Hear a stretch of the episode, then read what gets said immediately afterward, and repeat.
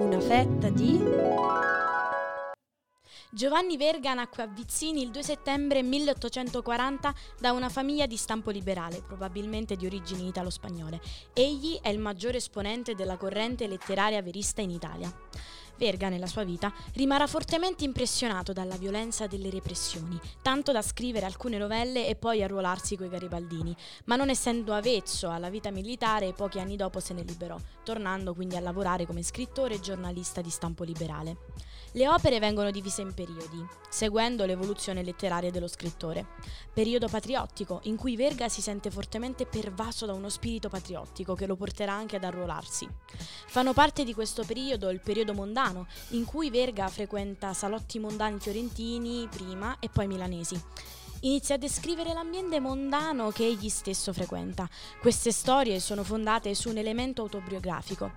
È sempre un giovane scrittore il protagonista, in genere volto a subire l'influenza negativa di qualche donna, rappresentazione dei rapporti turbolenti con le donne di quel periodo, tra cui possiamo trovare la storia di una capinera.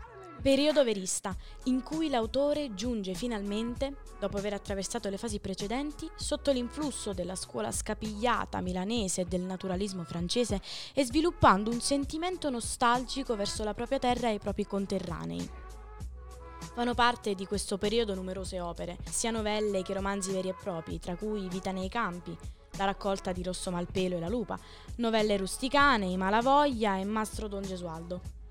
Il pensiero di Verga subisce un'evoluzione durante la vita dello scrittore. Inizialmente egli collega la sua scrittura a tematiche di tipo politico, come abbiamo potuto apprezzare precedentemente. In questa fase egli è lontano dalla poetica verista, andando ad interessarsi ad argomenti come l'unità d'Italia. In un secondo momento, col trasferimento prima a Firenze e poi a Milano, l'artista declina una letteratura mondana sullo stampo romantico, in cui il protagonista si perde in storie sentimentali molto forti, volte a a modificare la sua esistenza in funzione del sentimento, spesso deleterio e mortale. Un tipo di letteratura che all'epoca andava molto di moda.